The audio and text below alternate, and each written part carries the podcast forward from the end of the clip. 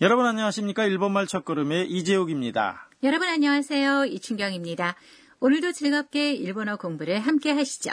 네, 오늘은 제27과입니다. 오늘의 중요 표현은 誰が結婚するんですか 누가 결혼하는 건가요? 입니다. 대화의 주인공은 태국인 유학생 안나입니다. 오늘은 친구인 사쿠라의 집에 왔습니다. 사쿠라는 안나에게 결혼식 초대장을 보여주었습니다. 그럼 제27과 대화 내용을 들어보시죠. 중요 표현은 誰が結婚するんですか 누가 결혼하는 건가요? 誰が結婚するんですか静岡の友達。へえ、いつですか来月20日よ。 アンナも一緒に静岡に行かない 다시 한번 들어보시죠. 誰が結婚するんですか静岡の友達。へえ、いつですか来月20日よ。アンナも一緒に静岡に行かない 그럼 대화 내용을 설명해 드리죠. 안나가 사쿠라에게 물었습니다. 誰が結婚するんですか 누가 결혼하는 건가요? 라고 물었는데요. 오늘의 중요 표현이죠. 誰 는 누구인데요. 주어를 묻는 의문사 뒤에는 조사인 が 를 붙입니다. 結婚 는 결혼이고요. する 는 します 합니다의 사전형입니다. 개공, 결혼에 시마스, 합니다를 붙여서 결혼한다라는 동사가 되는 거군요. 네, 금방 하셨네요. 그리고 데스는 상황이나 이유를 설명할 때 사용하는 표현입니다. 조사인 가를 문장 끝에 붙이면 의문문이 됩니다. 데스가는 설명을 요구할 때 사용합니다. 안나는 결혼식 초대장을 보고 누가 결혼하는지 사쿠라에게 설명을 요구한 거군요. 네, 그렇습니다. 음데스 앞에 동사는 보통체가 되니까 주의가 필요합니다. 보통체 동사는 마스가 붙지 않는 동사였죠. 그러니까 개공 시마스, 결혼합니다가 사전형인 개공 수류가 되는 거군요. 네, 그렇죠. 그럼 오늘의 중요 표현인 누가 결혼하는 건가요?의 발음을 연습해 볼까요? 誰が結婚するんですか 사쿠라가 이렇게 대답했습니다. 静岡の友達 시즈오카 친구라고 대답했는데요. 시즈오카는 일본 중부에 위치해 있는 태평양의 면에 있는 현입니다. 노는 명사와 명사를 이어주는 조사고요. 도모다치는 친구란 뜻입니다. 사쿠라는 시즈오카에 친구들이 있군요. 네, 사쿠라는 시즈오카현 시즈오카시에서 태어났는데요. 고등학교 때 아버지의 전근으로 도쿄로 이사 왔습니다. 얼마 후에 시즈오카에 있는 친한 친구가 곧 결혼을 하는 겁니다. 안나가 이렇게 말했습니다. へえ 해는 특별한 뜻은 없고 친한 사이에 맞장구를 치는 표현입니다. いつですか 언제입니까? 란 뜻인데요. いつ 는 언제이고요. 문장 끝에 붙이는 정중한 표현인 です 예, 조사인 까를 붙여서 의문문을 만드는 겁니다. いつですか 언제입니까? 는 자주 사용하는 표현이죠. 이어서 사쿠라가 말했습니다. 来月20日よ 다음 달 20일이야 라고 말했는데요.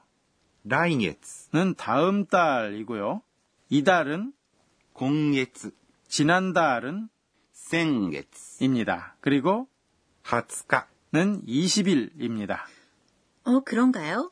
20은 니즈라고 하는 거 아닌가요? 네, 일본어에서는 날짜를 표현할 때 숫자 읽는 법이 바뀌는 경우가 있습니다. 20일은 하츠카라고 하니까요. 그대로 외우면 좋습니다. 그리고 욕는 상대방이 모르는 정보를 전할 때 문장 끝에 붙이는 조사입니다. 안나모 이쇼니 시즈오카니 이카나이? 안나도 같이 시즈오카에 가지 않을래? 라고 물었는데요. 안나는 안나고요. 목은 도라는 의미의 조사입니다. 이쇼는 같이, 함께란 뜻이고요. 니는 수단을 나타내는 조사입니다. 시즈오카는 시즈오카란 지명이고요. 니는 조사로서 여기서는 장소를 나타냅니다. 그리고 이카나이는 이키마센 가지 않습니다를 친한 사이에 사용하는 표현입니다. 그러면 이키마스 갑니다의 나이형이군요. 네, 그렇습니다. 나이형 동사의 어미에 억양을 올리면 권유하는 표현이 됩니다. 억양을 올리면 원래 부정의 의미가 아니라 권유를 하는 의미가 되는 거군요. 네, 그렇습니다. 이 나이형 동사를 사용하면 상대방의 의향을 물으면서 권유하는 표현이 됩니다. 정중하게 물을 경우에는 이기마센까 가지 않겠습니까? 라고 합니다. 그럼 오늘의 대화를 다시 한번 들어보실까요? 중요 표현은 誰が結婚するんですか 누가 결혼하는 건가요? 誰が結婚するんですか静岡の友達。へえ、いつですか来月20日よ。アンナも一緒に静岡に行かない 다시 한번 들어보시죠. 誰が結婚するんですか静岡の友達。へえ、いつですか来月20日よ。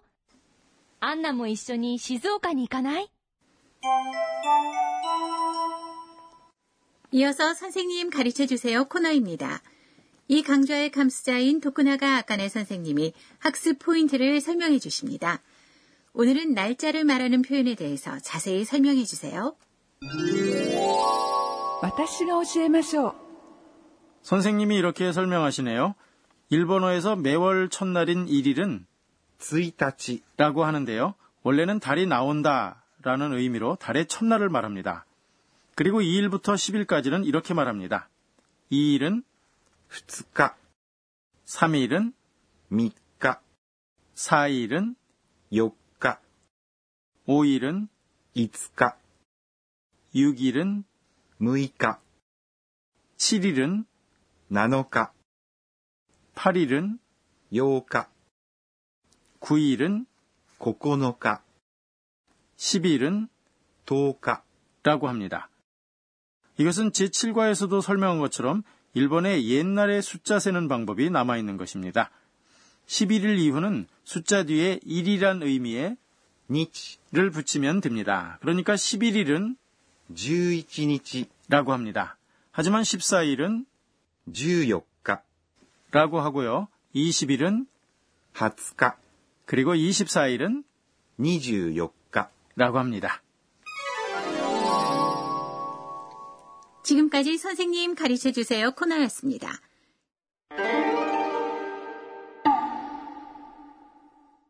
이어서 의성어 의태어 코너입니다. 오늘은 동물의 울음소리를 표현하는 의성어를 소개해 드리겠습니다. 네, 이 소리가 무슨 동물의 울음소리인지 아시겠어요? 왕왕. 왕왕? 잘 모르겠는데요. 네, 정답은? 아, 개가 짖는 소리군요. 네, 그렇습니다. 그럼 이 소리는 아시겠습니까? 냐냐. 고양이 울음소리 같은데요? 네, 정답입니다. 여러분들도 맞추셨나요? 의성어 의태어 오늘은 왕왕과 냐냐를 소개해드렸습니다.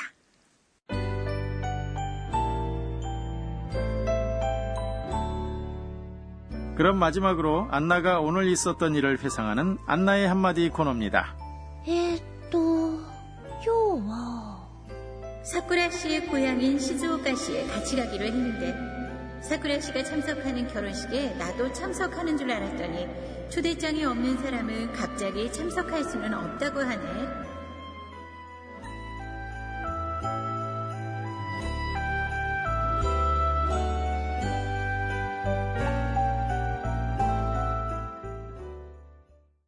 네, 제27과 공부 어떠셨는지요? 오늘의 중요 표현은 誰が結婚するんですか 누가 결혼하는 건가요? 였습니다. 다음 시간에는 안나가 사쿠라와 함께 시즈오카에 갑니다. 많이 기대해 주세요.